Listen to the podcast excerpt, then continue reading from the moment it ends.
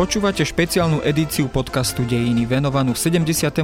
výročiu ukončenia druhej svetovej vojny a účasti americkej armády na európskych boiskách.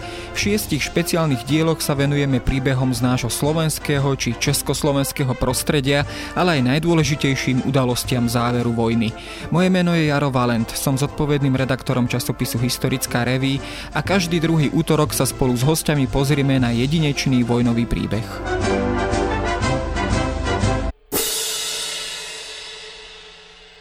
Európa sa stala hromadou trosiek, kostnicou, jedovatou a nenávistnou pustatinou. Takto po skončení druhej svetovej vojny Winston Churchill zhodnotil stav, v ktorom sa nachádzal starý kontinent. Vojna sa síce skončila, no bol to neradostný pohľad. Veľké európske mestá sa premenili na obhorené haldy sutí. Na pocestách putovali krížom krážom milióny ľudí, ktorí hľadali svojich blízkych, vracali sa domov alebo naopak zo svojich domovov utekali.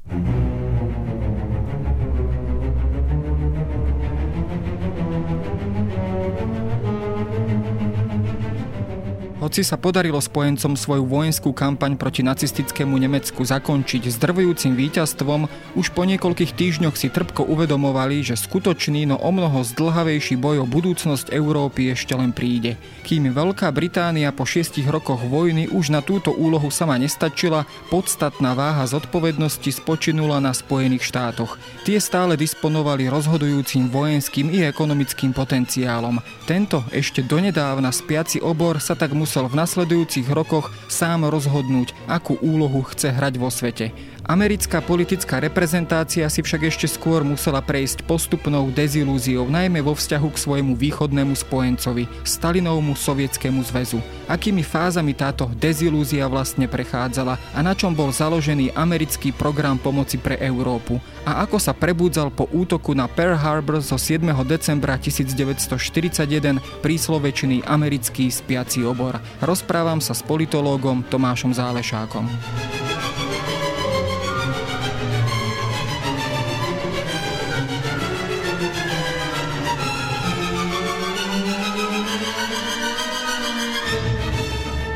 Amerika bol spiaci obor, ktorý sa po víťazstve v Prvej svetovej vojne, po svojom rozhodujúcom príspevku v závere Prvej svetovej vojny stiahol, zámerne stiahol z európskeho diania. No a pokiaľ išlo o začiatok druhej svetovej vojny v Európe, Amerika zaujímala neutrálny vyčkávací postoj a z veľkej časti jej hlavným záujmom e, bolo splácanie vojnových pohľadávok od niekdajších spojencov.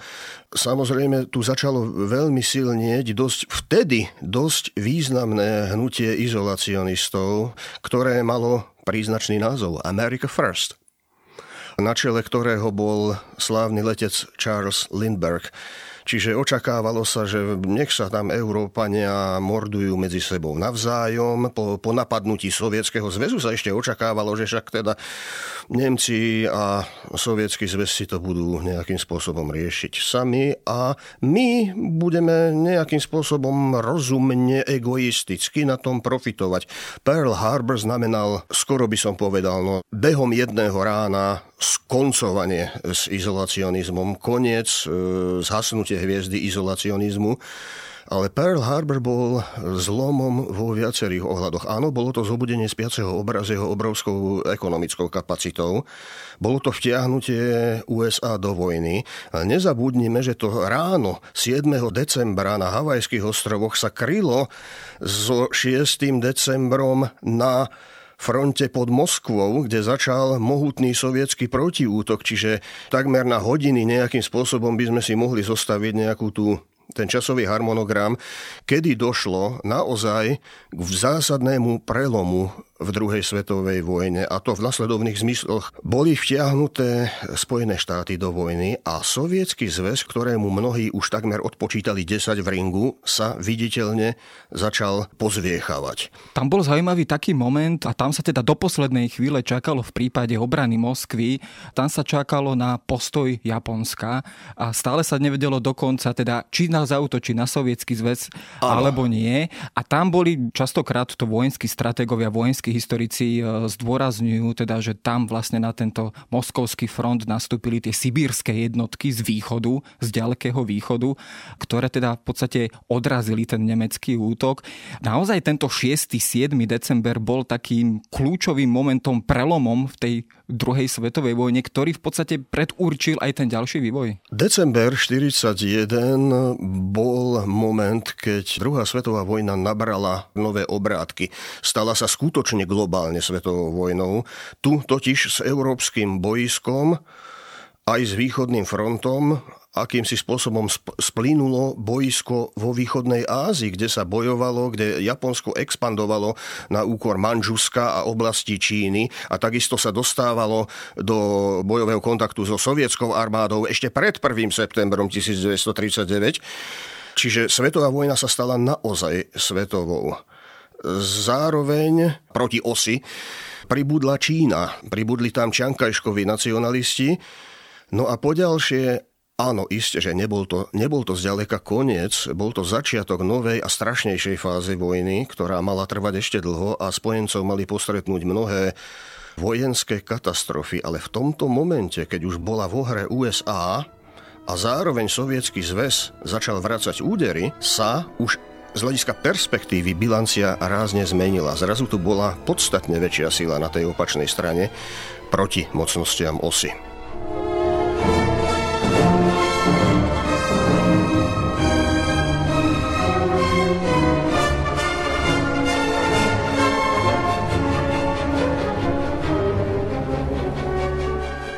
Spojené štáty vlastne automaticky sa dostali e, do spojeneckého zväzku so Sovietským zväzom.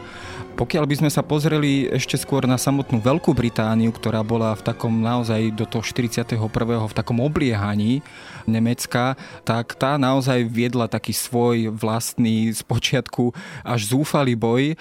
Ale Winston Churchill, britský premiér, mal pomerne jasno v tom, čo je Stalin zač, čo je sovietský reži, režim zač, aký bol postoj e, americkej administratívy. E, robila si povedzme nejaké ilúzie ohľadom Sovietskeho zväzu, sovietského režimu.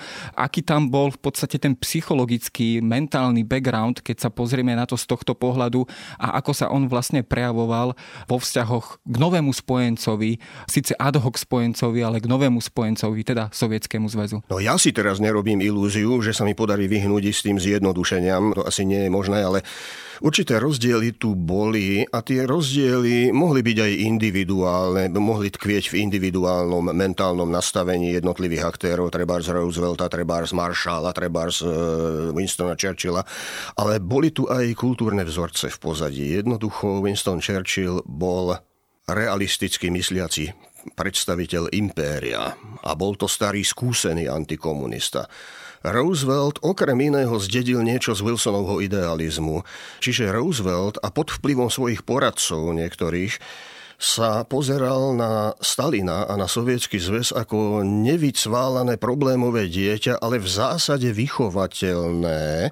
Zatiaľ, čo Churchill bol z ich hľadiska notorický ťažko neliečiteľný imperialista, ktorý mentálne žije v akomsi starom svete, ktorému z pohľadu progresivisticky naladeného amerického prezidenta odzvonilo tu vznikali rôzne pnutia a rôzne pohľady, ktoré sa týkali potom aj povojnového politického usporiadania a to je sakramensky dôležité. Vojna, vojna bez politického zretela nedáva zmysel. Tieto rozdiely sa museli prejaviť aj pri vzájomných rokovaniach Veľkej trojky.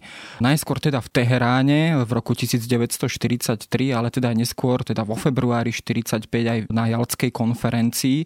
Keď si zoberieme jednotlivé postoje jednotlivé správanie všetkých týchto troch aktérov, teda Churchilla, Stalina, Roosevelta, vieme dnes možno rozšifrovať to ich správanie, aké tam teda bolo.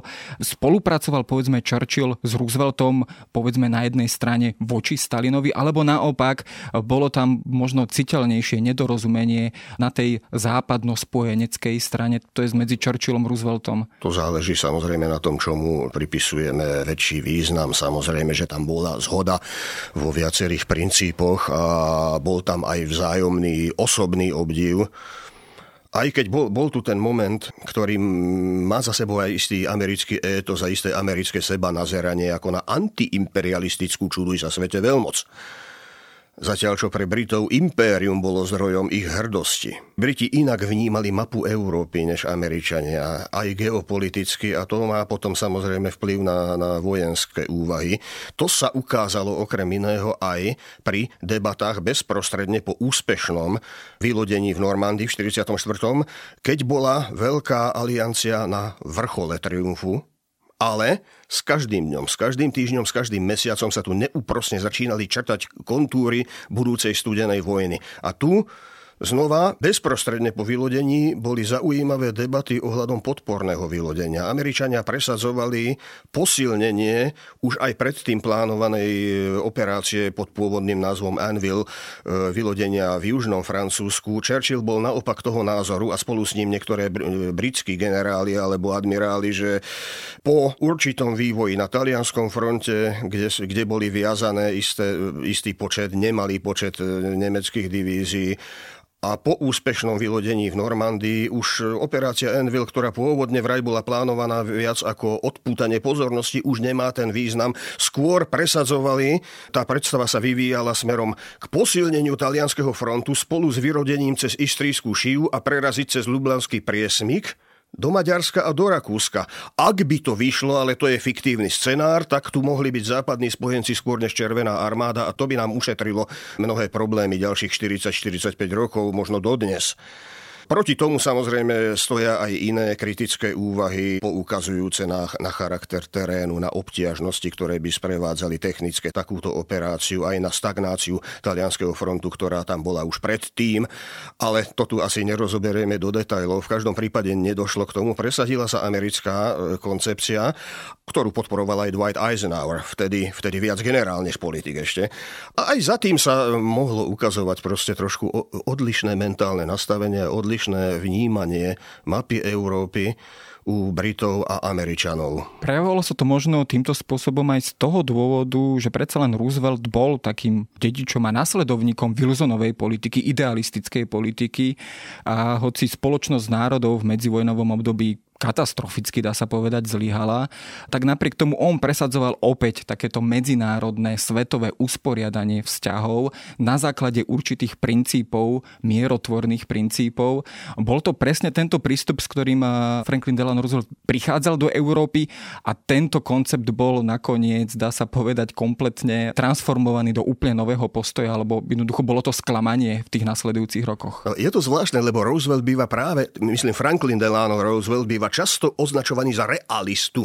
To je ale dosť nepresné, lebo naozaj on bol dedičom Wilsonovho nazerania na politiku a tá koncepcia štyroch svetových policajtov, to znamená USA, Sovietsky zväz, Británia a Čína, proste nevydržala kontakt s realitou a rozbila sa s tým, ako nastupovala studená vojna, samozrejme vôbec tento kultúrny vzorec, ktorý je za tým aj u, u Woodrowa Wilsona. Je to, je to zvláštny moment alebo, alebo prízvuk, ktorý cítime tradične a aj dodnes v americkej zahraničnej politike, aj keď Trump ten e, dojem trochu kazí, lebo on e, vystupuje ako kombinácia trošku niečoho iného, ale v každom prípade taký ten moralistické zafarbenie americkej zahraničnej politiky je typické. Odráža sa v tom aj istá záľuba v abstraktných ideách a u takých tých klasických osobností ako Woodrow Wilson a niektorí ďalší ľudia okolo nich až po Roosevelta a ďalej, je za tým aj akýsi, akýsi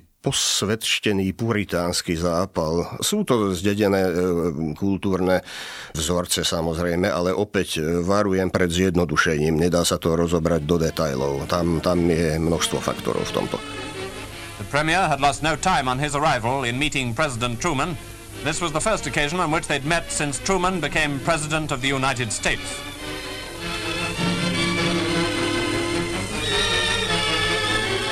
The opening of the conference and the meeting with Marshal Stalin, the final chapter of the story of the war in Europe. Ja som spomenul samozrejme tie dve veľké konferencie, teda v Teheráne a na Jalte. Máme tu aj tretiu, postupíme už teda po skončení vojny, kde teda ale už namiesto Roosevelta, ktorý teda medzičasom zomrel a bol aj v závere už vlastne tých rokovaní pomerne aj dosť poznačený tou chorobou, ktorá, ktorá ho súžovala. A hovorí sa aj, že dezilúziou ohľadom Stalina na konci života. Tam dochádza samozrejme k tomu teda, že na tieto rokovania prichádza nový americký prezident Harry Truman. Zmenilo sa vlastne týmto, týmto nástupom tejto osobnosti na rokovania už povojnové zmenil sa aj ten americký postoj, alebo musel si aj on samotný Truman prejsť určitou dezilúziou? Povedzme to takto, začal sa rapidne meniť. Pod vplyvom rôznych vecí výmena prezidenta za jeho pôvodne viceprezidenta bola len jedným faktorom v tomto. Truman nepatril do toho úzkeho, osobne naviazaného zboru poradcov Rooseveltových a Truman riešil iné veci, nebýval príliš často prijímaný na rokovania zahranično-politické na najvyššej úrovni. Čo mohlo znamenať aj to, že nemal osobnú citovú väzbu voči sovietským partnerom. To znamená, že tam išiel síce do istej miery neinformovaný, ale zároveň nezaťažený. Ale boli tu iné faktory, ktoré prispeli k tomu, že sny o povojnovom usporiadaní v štýle Rooseveltovom e, sa rozbili. Bolo tu predovšetkým správanie Sovietskeho zväzu a správanie Moskvy. Mesiace po víťazstve stále si americká strana kládla otázky, prečo nás Uncle Joe nemá rád. Veď my robíme všetko s najlepším vedomím a svedomím a snažíme sa mu vychádzať v ústrety a, ro- a dodržiavame zmluvy a sme otvorení a sme priateľskí a on sa stále chová ako paranoik. A vtedy do toho vpadol jednak dlhý telegram Kenanov, začiatok jeho viacerých pojednaní na tému zdrojov sovietského správania, kde Kenan sa zjavil ako triezvy medzi opitými. Kenan bol vynikajúci znalec, vtedy Charge d'Affaires v Moskve, neskôr persona non grata, pochopiteľne, bol vynikajúci znalec ruských a sovietských reálí a demonstroval v tom svojom dlhom telegrame o tom, že jednoducho isté, isté prvky v správaní sa sovietských partnerov a Stalina nie sú nutne výsledkom našich chýb v politike, ale jednoducho vychádzajú z logiky vnútornej, logiky ruskej a dokonca z istých vzorcov správania, z istých stereotypov, z istých predstav, ktoré sú staršie než samotný bolševizmus. George Kennan, on teda, ako si spomenul, pôsobil ako charge d'affaires po istý čas, e, krátko po vojne v Moskve. Myslím, že tento jeho dlhý telegram vyšiel v podstate ako anonym, alebo teda myslím, že nebol ani podpísaný najskôr. Bol podpísaný pseudonymom X. A vlastne vyšiel v časopise Foreign Affairs, myslím v tom čase? Vo Foreign Affairs vyšla essay Sources of Soviet Conduct zdroje sovietského správania, ale to, to nadvezovalo, preto som hovoril, že to bola prvý takýto počin. Čo znamenal tento vlastne dlhý telegram aj e, čo urobil vlastne s americkou zahraničnou politikou, čo konkrétne vlastne odkrýval a čo teda hovoril pre tú budúcu stratégiu? On hovoril veľa vecí, aj pretože na, na telegram bol relatívne teda dlhý určite prispel k uvedomeniu. No a potom tu bol o mesiac zhruba, v nasledujúci mesiac, v marci 1946 slávny Churchillov prejav vo Fultone, ktorého niektoré akcenty sa kryli s tým, čo hovoril Kenan. Kenan hovoril okrem iného o zdrojoch ruského strachu, ktorý vedie k tej paranoji vládcov o ktorom, ako som už spomenul, hovoril, že, že vo svojich koreňoch je starší než samotný bolševizmus, aj keď bolševizmus alebo teda marxizmus narúbovaný na špecifika ruských podmienok, svojím spôsobom zapadol do živnej pôdy, keďže išlo o doktrínu založenú na predstave nezmieriteľného boja a tak ďalej a tak ďalej. Aj keď samozrejme marxistická doktrína bola špecificky zmenená v tom ruskom prostredí. To je pochopiteľné taktiež. Čiže to bola jedna vec. Hovoril o strachu dvojitého druhu a to sa, to sa podceňuje niekedy. Na jednej strane, a zachádzal veľmi ďaleko do histórie vzniku tak povediať, z ruskej civilizácie. Tu bol strach rolníckého ľudu z nájazdov z východu, rôznych tých turkotatárov a podobne. A bol tu druhý strach, ktorý sa s tým zvláštnym spôsobom stretával a to bol strach vládcov, ktorí za sebou nemali dostatočne robustný systém zastupiteľských inštitúcií, to bôž nejakú vládu zákona. Strach samodržavia zo západu tentokrát, nie z Mongolov z východu, ale zo západu, lebo inštinktívne cítili, teraz vlastne už skoro citujem Kenana, inštinktívne cítili, že ich vlastná konštitúcia je zraniteľná, slabá, psychologicky krehká a tak ďalej. A tento dvojitý strach sa prejavuje, čuduj sa svete, aj v dnešnej ruskej politike. Rôznym spôsobom. A prejavoval sa samozrejme aj v, v politike sovietskej. Ono to samozrejme súvisí aj s charakterom krajiny, s rozlohou, s polohou Ruska a jeho regiónov s rôznymi tými odstredivými tendenciami a naopak tendenciami koncentrovať moc v centre potom, ktoré s tým súvisia jedno s druhým. To sú, to sú dlhodobo sa vlečúce problémy, ale späť k tomu Kenanovi. Kenan okrem iného ale aj predpovedal, že bude tu dlhý zápas e, v podobe viac menej mierového súperenia. Predpovedal studenú vojnu a tvrdil, že vyhrá Západ, lebo jednoducho má lepšie predpoklady byť príťažlivý, byť ekonomicky výkonný, byť inovatívny príťažlivý v zmysle kultúrne príťažlivý, čo sa nakoniec ukázalo ako pravda. Aj keď Kenan, Kenan zomrel v roku 2005, prosím pekne, a to bol človek, ktorý pamätal ešte ruskú revolúciu. Kenan napríklad na sklonku života bol proti tomu, aby sa na to rozširovalo, ale v zásade stále sledoval tie línie, ktoré vytýčil ako politiku zadržiavania containment už v dlhom telegrame.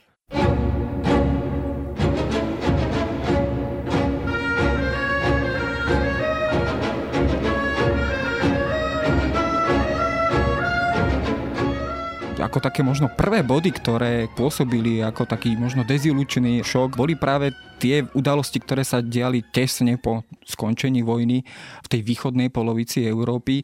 Tam myslím, že na jalských rokovaniach e, bolo okrem iného dojednané aj to, teda, že po obsadení alebo okupácii, čistne ale v, samozrejme v tom technickom slova zmysle jednotlivých krajín, budú samozrejme vyhlásené v každej z jednej krajine slobodné voľby a nastolia sa samozrejme z toho e, vyplývajúce inštitúcie, politická reprezentácia a tak ďalej.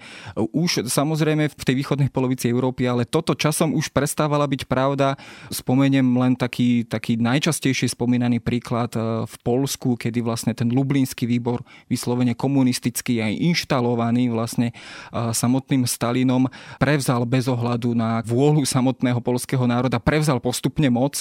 Bola toto práve tá okolnosť a ten moment, kedy aj teda tým západným predstaviteľom, predovšetkým americkým, dochádzalo teda, že tieto dohody naozaj zostávajú len na papieri, pokiaľ ide o Jaltu, Teherán a ďalšie tieto ujednania medzi spojencami. Jalta a postupím sa často kritizujú, poukazujú na rôzne tie dohodnuté percentá a už na, na to, čo sa odsúhlasilo, ale treba povedať, že Stalinov sovietský zväz porušoval aj to, čo sa odsúhlasilo. To je jedna vec. Polsko je tragický príbeh a vlastne, vlastne jeden z ústredných príbehov druhej svetovej vojny, lebo kvôli Polsku sa išlo do vojny a Polsko začalo byť jeden z prvých problémov, ktoré vlastne vyznačovali začiatok studenej vojny.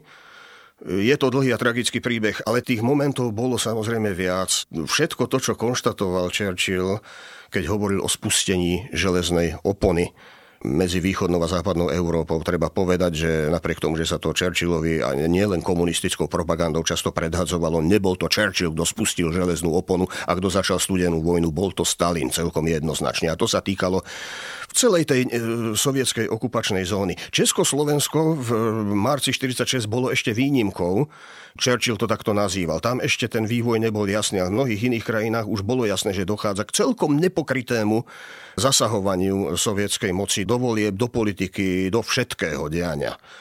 Samozrejme, udalosti to potvrdili. Takým veľmi výrazným momentom vo vývoji krátko po druhej svetovej vojne bol samotný ten stav, v akom sa starý kontinent nachádzal. Ako som v úvodných slovách spomenul a vlastne citoval Churchilla, tak naozaj Európa bola v podstate jedným obrovským rumoviskom. Rozbité mesta. A východná Európa horšie než západná, treba povedať. Boli tu samozrejme obrovské počty vzájomných konfliktov, záští, snahy vlastne odplatiť alebo túžby po odplate. Konec koncov písal o tom e, známy britský historik Kate Lowe, ktorý naozaj tento stav popísal tým svojim aj názvom tohto titulu Krutý kontinent.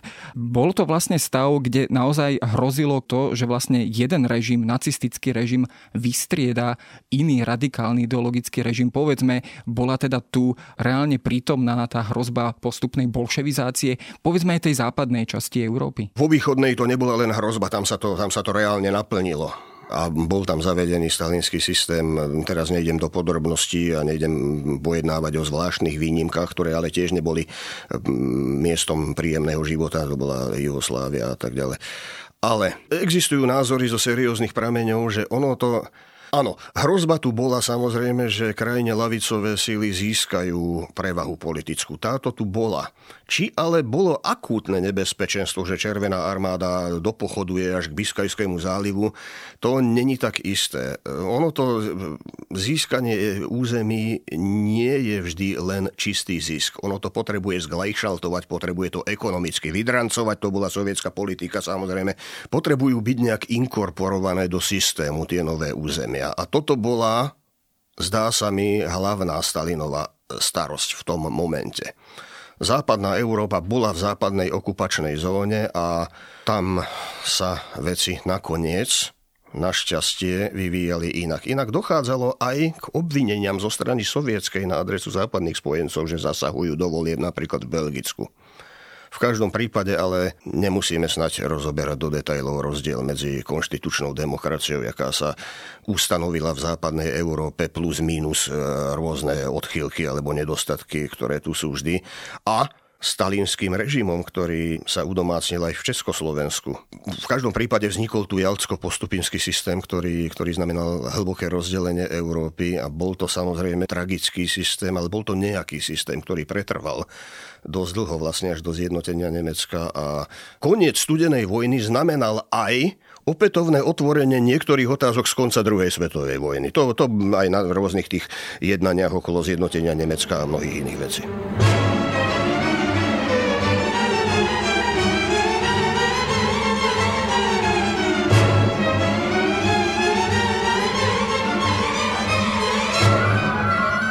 Keď sa ale vrátime do rokov 46, 47, 48, ako som spomenul, e, Európa bola, dá sa povedať, v troskách a to sa samozrejme prejavovalo aj v sociálnej núdzi jej obyvateľov. Vtedy prichádza vlastne na rad ten americký prístup masívnej ekonomickej, potravinovej, ale aj povedzme technologickej pomoci Európe. Tá samozrejme mala určite tento významný morálny podtext, teda bola to predovšetkým samozrejme z toho morálneho pohľadu žiadúca a na najvýš chválihodná pomoc, ale mala zrejme aj svoj politický význam. Vieme ho dnes objasniť? Marshallov plán, navrhnutý Georgeom C. Marshallom, generálom, ale teraz už v poste ministra zahraničia, bol práve už nadvezoval na niektoré bežiace programy ekonomickej pomoci s tým, že sa im snažil dať nejaký jednak politicky zmysluplný a jednotný rámec.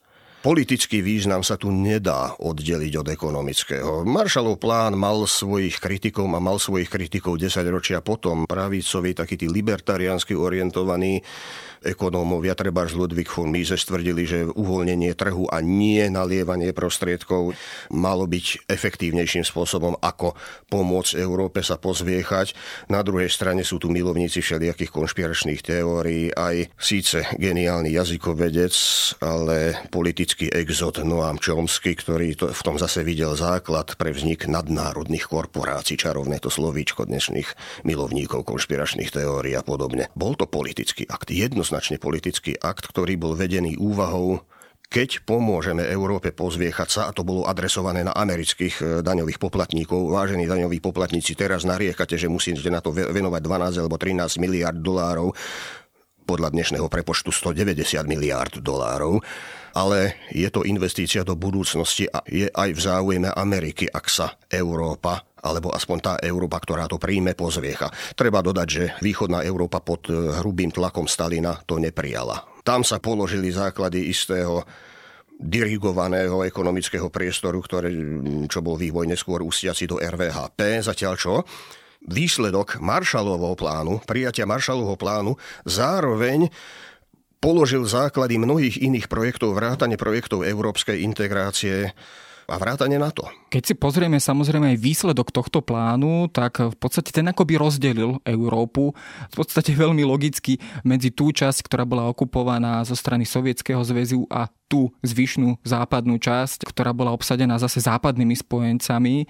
Bol to teda práve ten kľúčový moment, kedy už bolo úplne jasné, že Európa je rozdelená a že boli položené základy železnej opony.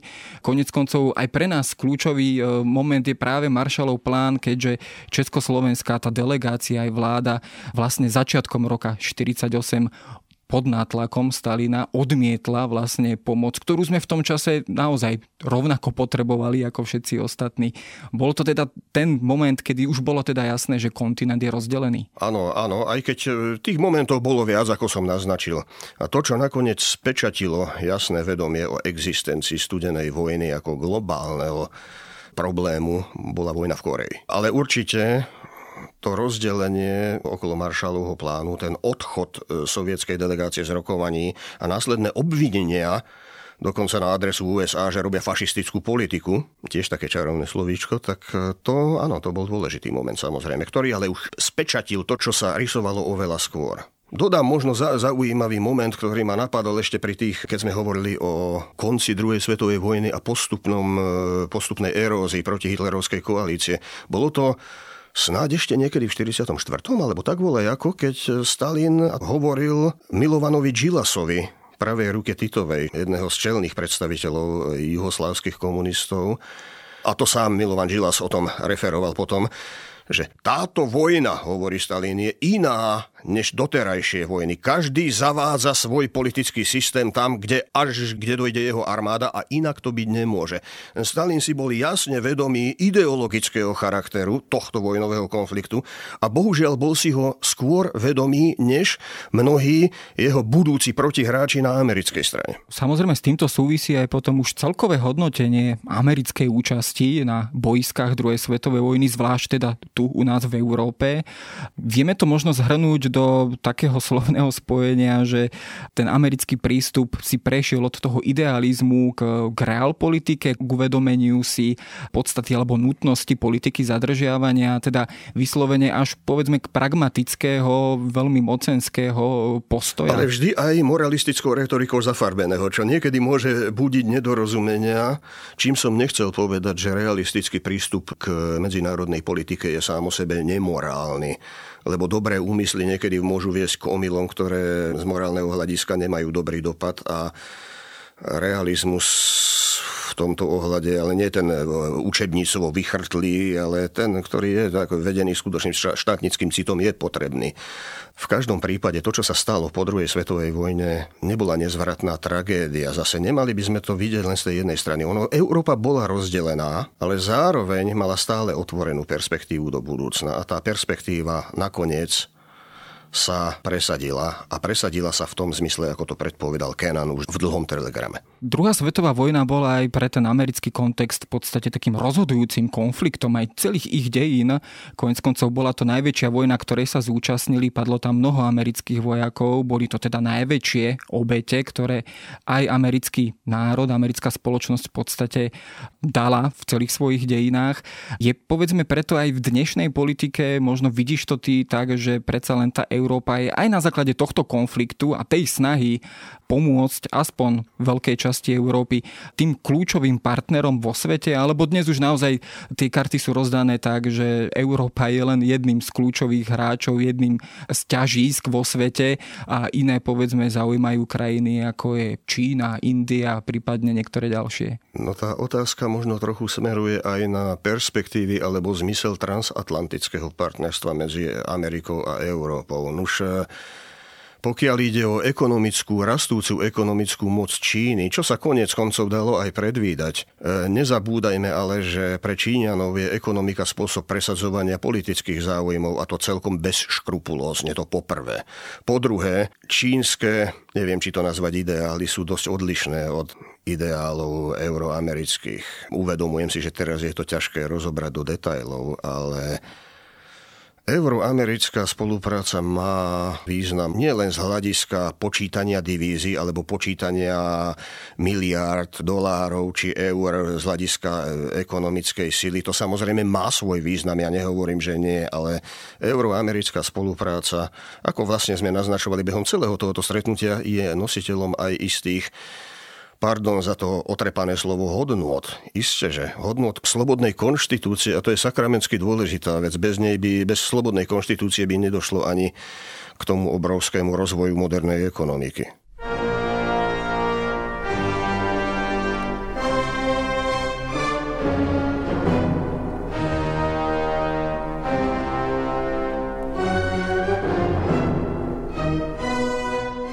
A práve nový štart pre Európu z počiatku aspoň pre jej západnú polovicu sa stal príbehom, ktorý sprevádzal ďalšie desaťročia vývoja na starom kontinente. Druhá svetová vojna a americká účasť na bojskách v Európe však nepochybne hrá zásadnú úlohu aj v americkom historickom vedomí. Nehovoríme pritom len o veľkých dejinách, ale i o tzv. malých dejinách, o príbehoch obyčajných mužov a žien a ich rodín. Často sa hovorí, že každá americká rodina má preto svoj vlastný vojnový príbeh. Je to skutočne tak, čo dnes znamená táto vojna pre bežných Američanov. O americkej perspektíve na vojnové udalosti som sa rozprával s veľvyslankyňou Spojených štátov amerických na Slovensku Bridget Brink.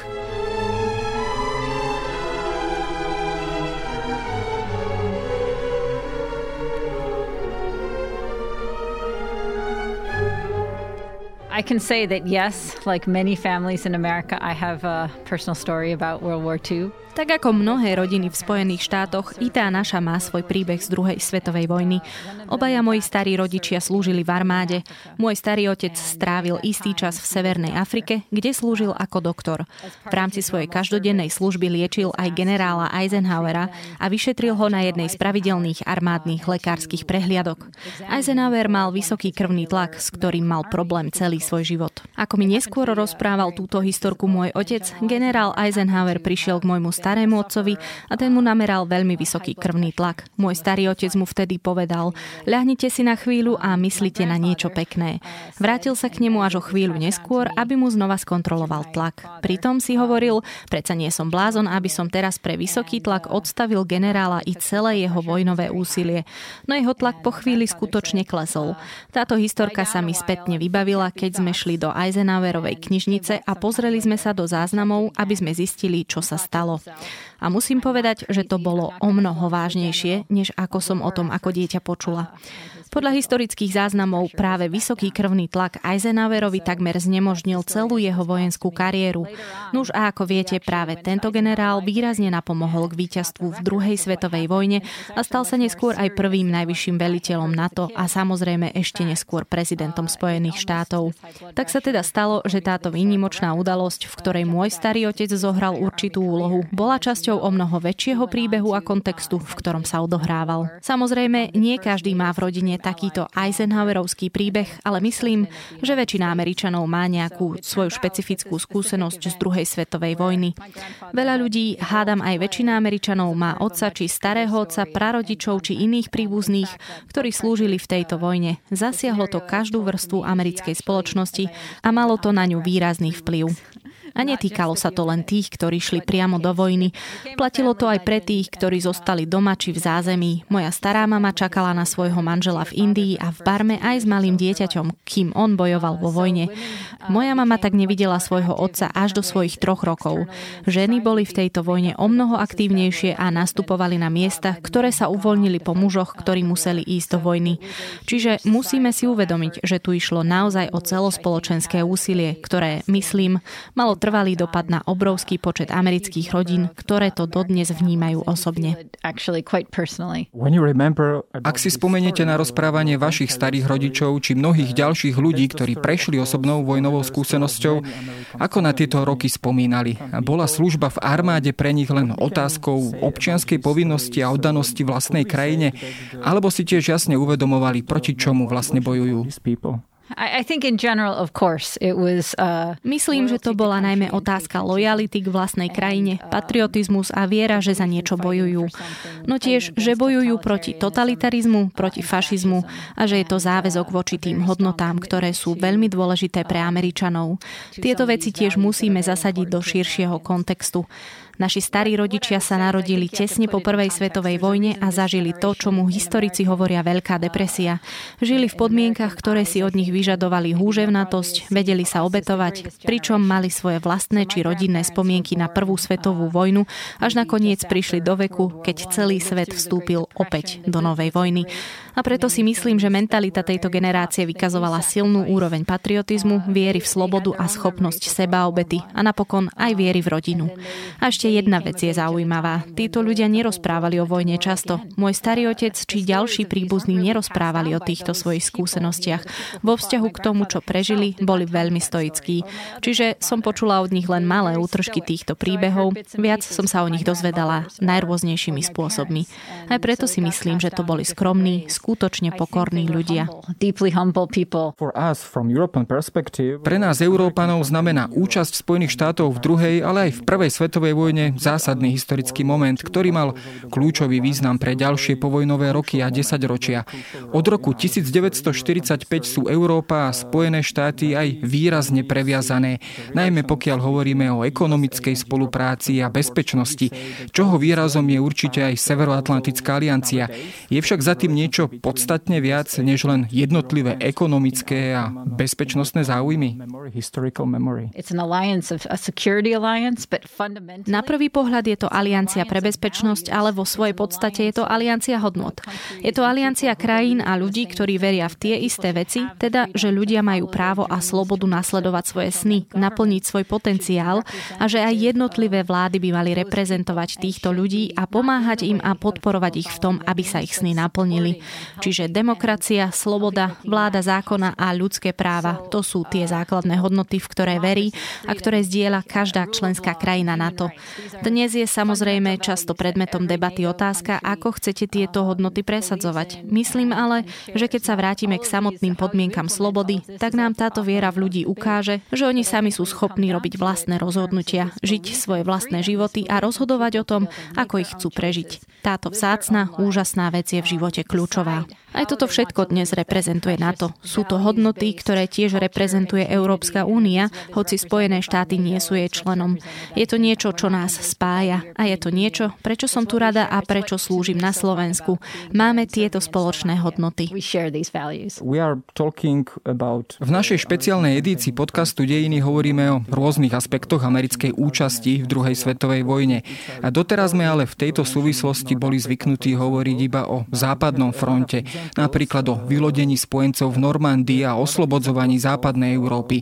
Existuje ale viacero príkladov spolupráce nášho domáceho odboja so západnými spojencami. A konec koncov bola tu o nich reč.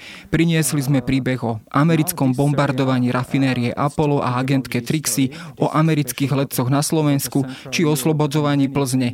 Mení sa týmito príbehmi aj váš vlastný pohľad na druhú svetovú vojnu? Well, I think it is Myslím, že teraz je ten pravý čas o tom hovoriť, pozrieť sa na celú históriu a na všetky aspekty tejto vojny. Musím tiež spomenúť, že som navštívila Múzeum Slovenského národného povstania v Banskej Bystrici, skutočne fantastické múzeum, ktoré i mne, človeku prichádzajúcemu z Ameriky, ponúklo výborný pohľad na vojnovú históriu zo slovenskej perspektívy. Mnoho informácií bolo pre mňa skutočne nových a je prirodzené pre každú krajinu sústrediť sa na svoj vlastný príbeh, ktorý je tiež previazaný s našim americkým. Je pravdou, že sa často sústreďujeme na západný front, ale pre Američanov je nemenej dôležitá Ázia a boj za jej oslobodenie spod kontroly imperiálneho Japonska. Konec koncov Pearl Harbor je pre nás dôležitým uholným kameňom našej vojnovej skúsenosti, našej mentálnej a historickej výbavy. Myslím preto, že pochopenie týchto udalostí zo všetkých uhlov pohľadu je nesmierne dôležité, užitočné a teraz je preto ten najlepší čas. Pri príležitosti príležitosti 75. výročia víťazstva v Európe máme výbornú príležitosť o tom viac hovoriť. I ja sa mnohému, čo som to teraz nevedela, učím a to je skvelá vec. Veľmi sa preto teším z tejto príležitosti tu na Slovensku a možnosti dozvedieť sa viac o druhej svetovej vojne.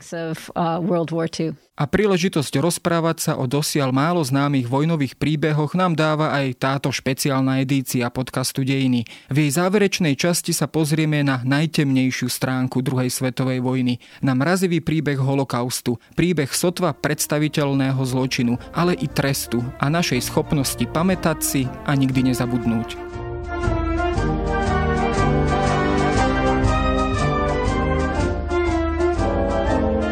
Počuli ste špeciálne vydanie podcastu Dejiny venované 75. výročiu ukončenia druhej svetovej vojny. Mohli sme ho priniesť vďaka spolupráci a podpore Veľvyslanectva Spojených štátov amerických na Slovensku. Prihláste sa na jeho odoberanie vo vašej podcastovej mobilnej aplikácii na platformách Apple Podcasty, Google Podcasty alebo v službe Spotify. Všetky diely nájdete aj na adrese sme.sk lomka dejiny alebo historickareví.com. Ak sa vám podcast páči, môžete ho ohodnotiť. Ak nám chcete poslať pripomienku, môžete sa pridať do podcastového klubu denníka Sme na Facebooku alebo poslať mail na adresu jaroslav.valent.sahy.sk Ja som Jaroslav Valent a na výrobe tohto podcastu sa podielala aj Jana Maťková.